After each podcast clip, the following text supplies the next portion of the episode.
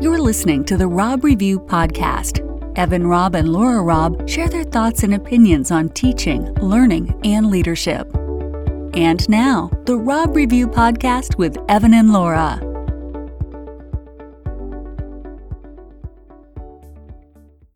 Welcome to the Robb Review Podcast.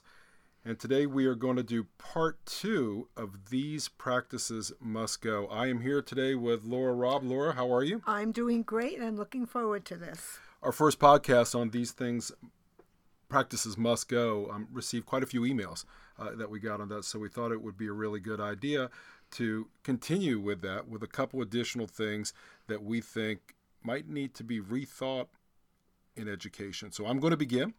And my topic for right now will be averages, that we need to let go of averaging as part of classroom grading.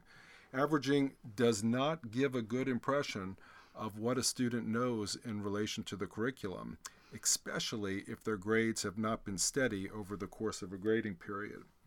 Here's a little example I like to share with people, and I'll share it with our viewing audience this afternoon. Let's move it outside of the grade book and move it onto the track. And we're going to give an example of running the mile, Laura. So let's say that you want to run the mile, and the first time you run the mile, you run it in 10 minutes. But you work hard and, and you train and you get some good coaching along the way, uh, and then your mile time improves. It goes from 10 minutes initially to 8 minutes to 7 minutes, and then finally you run a 6 minute mile. Now, if you are using an average, you would average 10, 8, 7, 6, but that would not give an accurate representation of how fast you run the mile because you ran the mile ultimately in six minutes. You're right, Evan. And what it does is it it, it, it takes away the positive of progress, of improvement, uh, that average. And uh, when it comes to a grade, you have one low grade but six high grades, and that low grade just takes away so many points uh, from the growth of a child. That that is absolutely true, and there's a lot of other ways that you can look at this, and you can share this with with staff in your building or share with your faculty. Another simple way to do it is to look at temperature over the course of a week, and one particular day you forget to factor in the temperature, uh, you just put a zero in for that day. Then, if they are average you will not have an accurate representation of what the temperature was like over the course of the week. I encourage teachers and I encourage schools to look at mastery learning to preserve hope in grading and to make sure that the grade accurately represents a student's understanding of the information, realizing that a lot of kids start off on a particular unit having some struggles, but through interventions and good teaching, they do a lot better. So, my question is is it fair to hold the initial grade where they had struggles against them if at the end of the unit, the summative evaluation, they showed that they actually mastered the material? I would say no. I agree. So, Laura, um, let me hear your suggestion for something that might need to go in education. Okay. One of my pet peeves is book reports.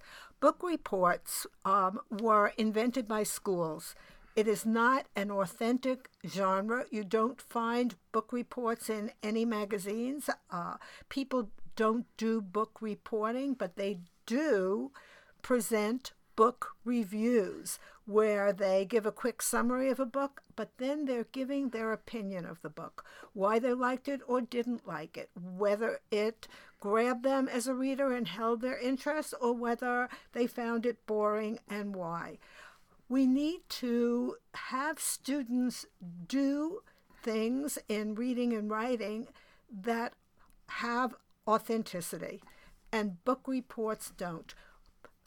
My other pet peeve about book reports is most of the time students are just retelling the whole book.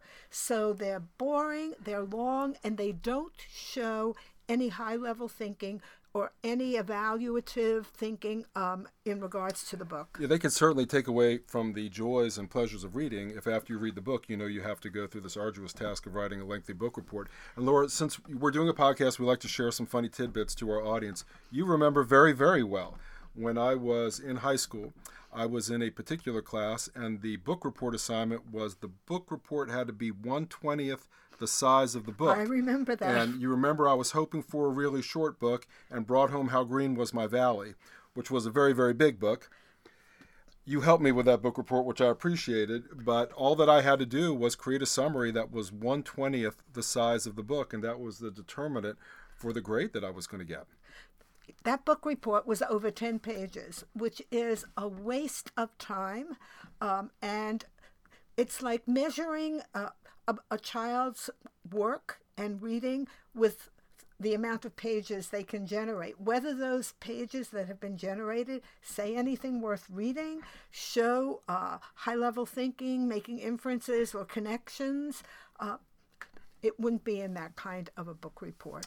Yeah, I appreciate you you sharing that. You know, book book reports, book reviews rather, uh, can be very helpful if they encourage students to reflect on the reading, to think about the book, to be able to share insights in the book. Um, that's far, far different than simply a summary of the text. Right. And book reviews are short, they're not 10 pages, 20 pages. Uh, but they are what that word says review. And the word review implies reflection and thinking.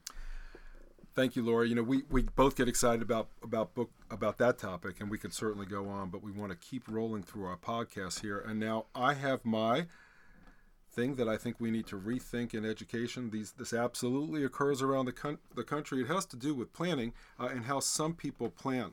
So there's two ways that that I kind of uh, observe this, and I'll share with our viewing with our audience here this afternoon. Planning that is no planning at all, which I would call winging it um, and then planning that plans out every single day of the school year in August before the school year starts. Um, kids deserve the best from teachers and from educators all across America, all across the world. Teachers who do not plan cannot be effective in the classroom. Part of being a professional, part of being a, a, great teacher is learning how to plan based off of formative assessment and what your kids need, the actual lessons that they need as they move through their day, uh, week, and months of school. Planning for an entire year is highly problematic. There's, I've certainly encountered some people over my career who take a lot of pride in knowing what they're going to do every single day of the year. But kids are are kids. They're, they're different. Uh, it's not like you're manufacturing something in a factory. Good teaching looks at formative assessment. Good teaching uh, gathers data. Good teachers adjust to meet the needs of students. Right. You know, it's like the uh, it's like the Cinderella fairy tale. We're taking the child and fill, fitting that child into the lesson plan instead of reversing it and having the lesson plan meet the needs of that child.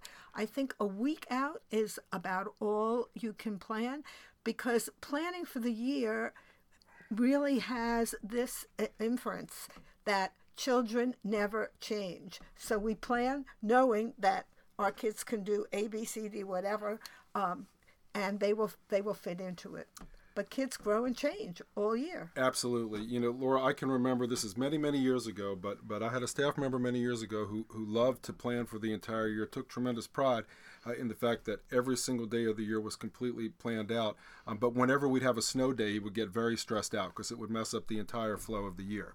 Right. Well, I also know teachers uh, like that who planned for the whole year and they just boxed those children in. Not only did they plan for the year, but they would use those plans year after year. They prided themselves like, this was such a good annual plan that I developed that I'm going to use it next year and the year after. Thanks for sharing. So, Laura, let me move on to your thing that might need to be rethought of in education.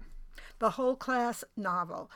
Um, you know, I just want to give it a little historical context. When a lot of schools went to literature based learning, it started with the whole class novel, everybody reading the same book.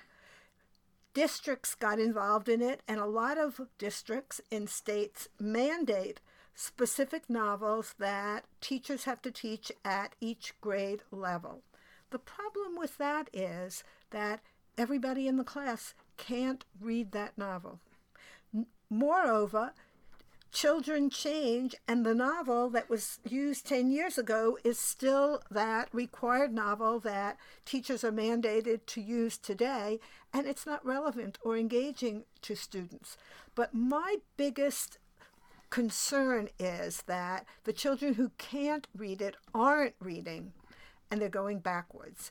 You can have them listen to it on earphones, the teacher can read it aloud, but the bottom line is the children aren't reading. And if they aren't reading, they're not going to move forward. That, that is a really powerful message, and it resonates with me. And I actually want to repeat that again, which is if someone is forced to teach the same book to an entire class, they may naturally move into some sort of coping strategy to make it work. And very often, with good intentions, people will read the book out loud um, just to make sure that they're covering the book. However, as you so eloquently just pointed out, the kids who can't read the book if they're not reading, they will not become better readers. Right. I don't know if you remember, Evan, but I remember in sixth grade, your teacher read The Hobbit out loud and spent more than half the year on that book. And that was your reading. You did no independent reading, you did no other instructional reading. Everybody sat passively and listened to The Hobbit. I remember that. I remember that very well. I appreciate you bringing back that memory, Laura. So, Laura, as we are um, concluding our podcast here this afternoon, thank you for um, sharing a couple things that we need to rethink in education. I've enjoyed sharing my things. Thanks for uh, reminding me of some um, very interesting times during my seventh grade language arts class, uh, where, of course, I did not read, but I became a reasonably good listener at that time. To our audience who's listening to this podcast, we encourage you to take an honest look at some practices that are occurring in your classroom or, or occurring within your school and ask some tough questions because sometimes we cling to things for no other reason than simply we've always done it that way. And that is not necessarily what's best for kids. So we encourage courageous conversations, we encourage reflection, and we encourage you to let go of things that you may be holding on to that no longer need to be in American schools. This is Evan Robb. Thank you for listening to the Robb Review podcast, Laura. And um, it was great sharing these ideas, and I agree with Evan. Please take the time to think about them, to talk about them with colleagues, and try finding some ways to make positive change. Thank you, Laura. This is Evan Robb for the Robb Review podcast. We will see you next time. We hope you enjoyed the Robb Review podcast. Check out our blogs at therobreviewblog.com and tell a friend. Thanks again, and see you next time.